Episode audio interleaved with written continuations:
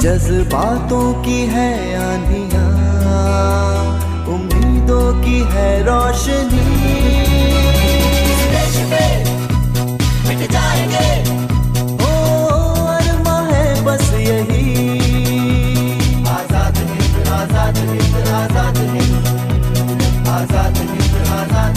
आज़ाद स्वाधीनता संग्राम, स्वराज पर एकाग्र कार्यक्रम, आज़ाद हिंद। ज्ञात अज्ञात स्वाधीनता संग्राम सेनानियों, रणबांकुरों, जननायकों की क्रांति कथाएँ और आज़ादी के यादगार तराने। आज़ाद हिंद के इस कार्यक्रम में मैं इतिहास और मेरी साथी तारीख फिर प्रस्तुत हैं। आप तक लगातार पहुंचाते उन हस्तियों की कथाएँ जिन्होंने अपना समस्त जीवन भारत को समर्पित करते हुए स्वतंत्रता में अपनी तरह से अपना योगदान दिया।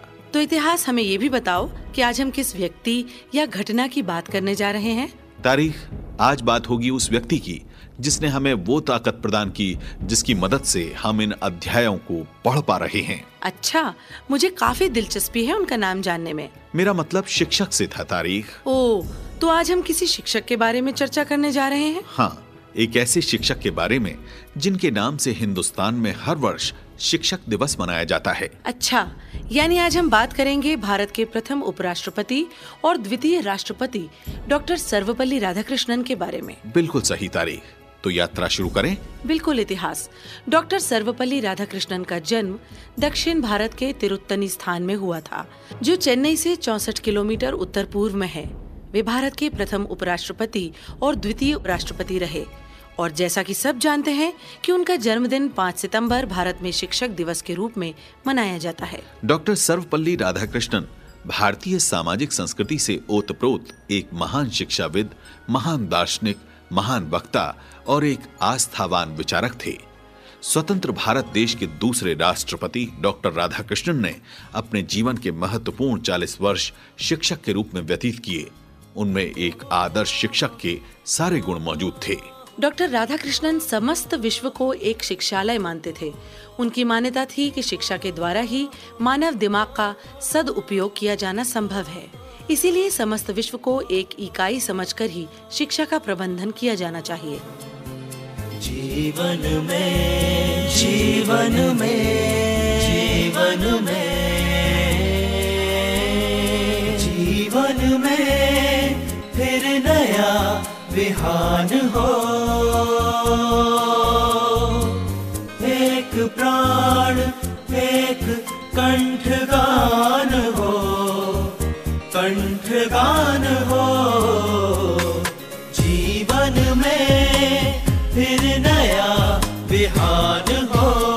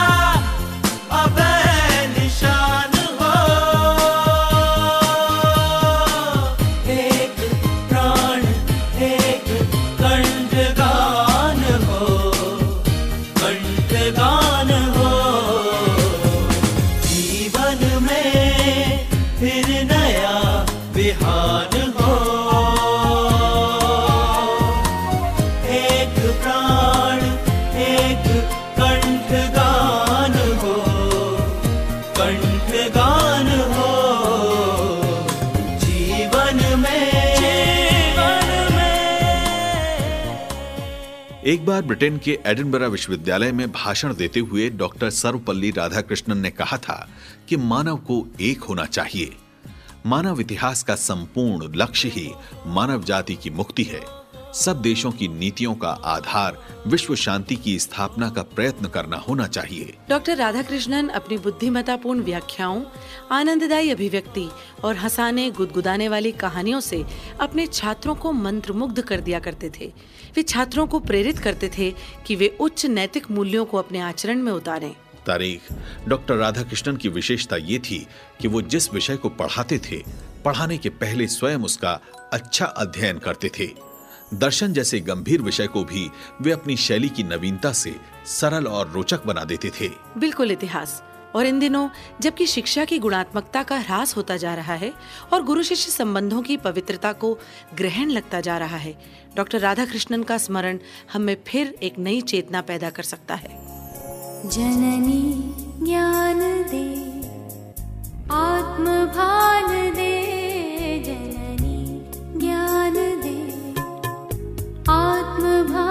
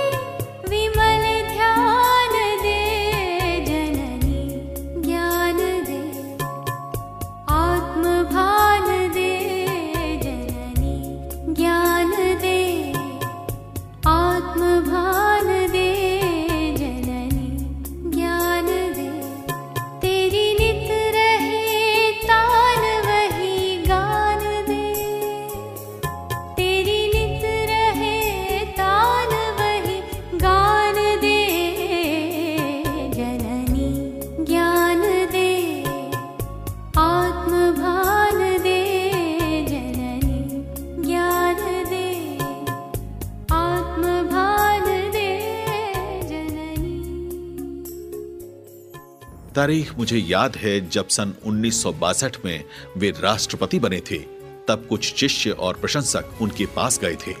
उन्होंने उनसे निवेदन किया था कि वे उनके जन्मदिन को शिक्षक दिवस के रूप में मनाना चाहते हैं। उन्होंने कहा, मेरे जन्मदिन को शिक्षक दिवस के रूप में मनाने से निश्चय ही मैं अपने को गौरवान्वित अनुभव करूँगा। तब से 5 सितंबर सारे देश में शिक्षक दिवस के रूप में मनाया जा रहा है। शिक्षा के क्षेत्र में डॉक्टर राधाकृष्णन ने जो अमूल्य योगदान दिया, वह निश्चय ही अविस्मरणीय रहेगा। वे बहुमुखी प्रतिभा के धनी थे। यद्यपि वे एक जाने माने विद्वान शिक्षक, वक्ता, प्रशासक, राजनयिक, देशभक्त और शिक्षा शास्त्री थे। तथापि अपने जीवन के उत्तरार्ध में अनेक उच्च पदों पर काम करते हुए भी शिक्षा के क्षेत्र में सतत योगदान करते रहे।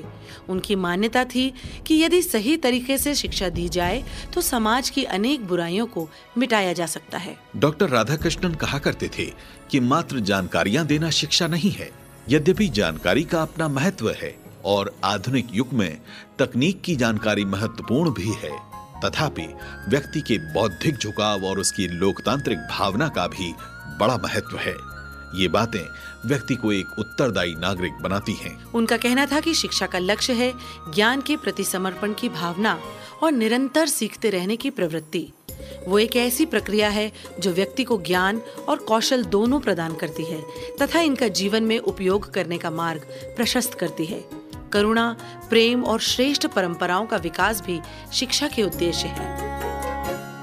जिस घर से हैं ये, मार्ग निकलते सारे। जिस घर से हैं ये, मार्ग निकलते सारे। आएँगे घर को मार्ग घर से हैं ये। मार्ग निकलते सारे। जिस घर से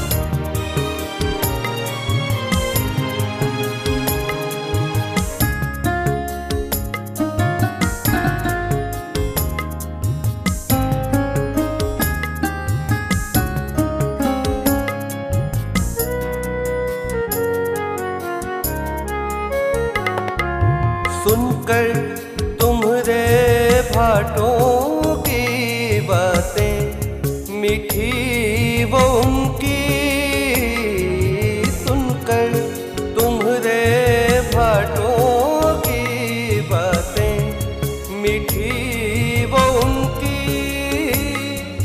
लेने को तनिक विश्राम मैं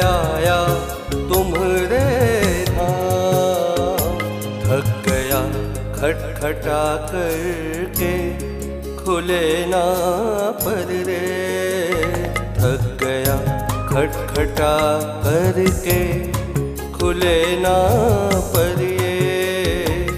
अंदर से तुम्हारे द्वार बंद हैं सारे। जिस घर से है ये मार्ग निकलते जिस घर से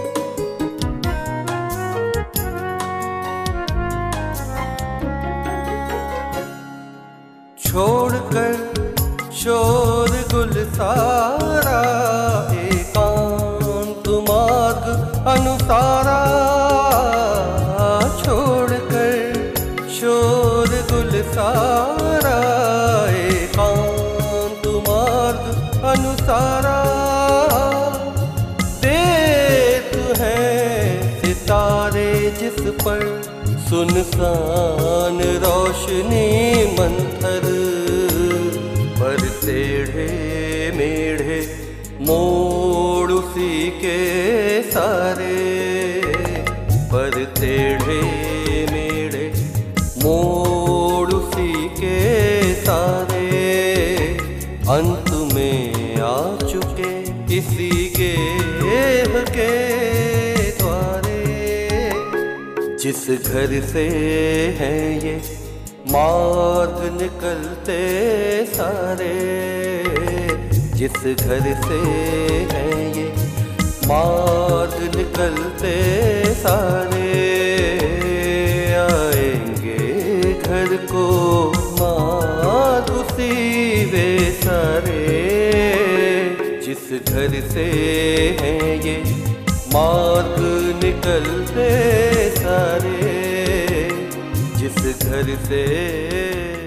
डॉक्टर राधाकृष्णन का मानना था कि जब तक शिक्षक शिक्षा के प्रति समर्पित और प्रतिबद्ध नहीं होता और शिक्षा को एक मिशन नहीं मानता, तब तक अच्छी शिक्षा की कल्पना नहीं की जा सकती। उन्होंने अनेक वर्षों तक अध्यापन किया एक आदर्श शिक्षक के सभी गुण उनमें विद्यमान थे। बिल्कुल इतिहास। अगर मौजूदा भारत के गाँव और शहरों में डॉक्टर राधाकृष्णन जैसे कुछ शिक्षक मौजूद होते तो हमारे देश की तस्वीर ही कुछ अलग होती। उनका कहना कितना सही था कि शिक्षक उन्हीं लोगों को बनाया जाना चाहिए जो सबसे अधिक बुद्धिमान हो। शिक्षक को मात्र अच्छी तरह अध्यापन करके ही संतुष्ट कभी नहीं होना चाहिए। उसे अपने छात्रों का स्नेह और आदर भी अर्जित करना चाहिए। सम्मान शिक्षक होने भर से नहीं मिलता, उसे अर्जित करना पड़ता है।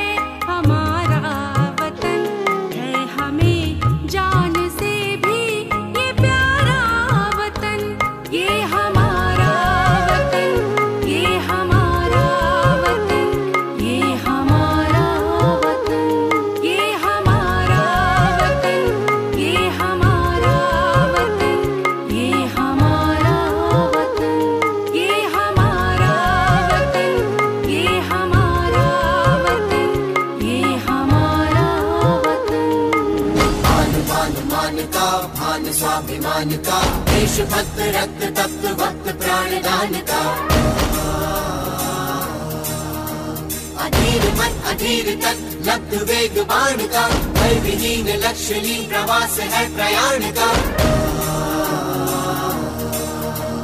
सांस सांस आस का यत्न सुनिर्माण का चल रहे अधीर वीर प्रश्न ना थकान का। दिल मिलाया दम्ब जो विरोध जन्म ले रहा कुचल दिया था स्वाभिमान ज़िंदा फिर से हो रहा।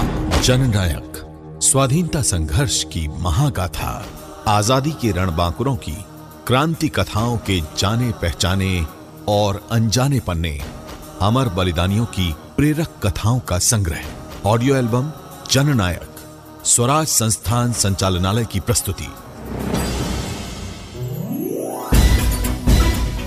अभी आप सुन रहे थे कार्यक्रम आज़ाद हिंद।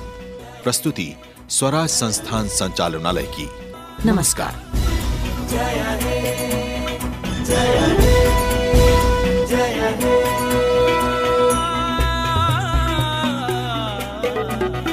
जज्बातों की है आंधियाँ उम्मीदों की है रोशनी।